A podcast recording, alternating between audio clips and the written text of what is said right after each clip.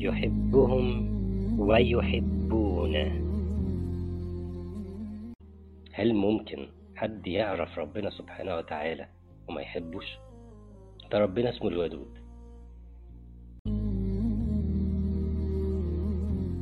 وانت لو ما خفتش من ربنا سبحانه وتعالى ما هتخاف من مين؟ هو انت مستحيل هتحب ربنا سبحانه وتعالى أكتر ما هو بيحبك. فكر فيها كده. ده أصلا حبه ليك بدأ قبل ما يخلقك. نعمة عليك نازلة من قبل ما تتولد.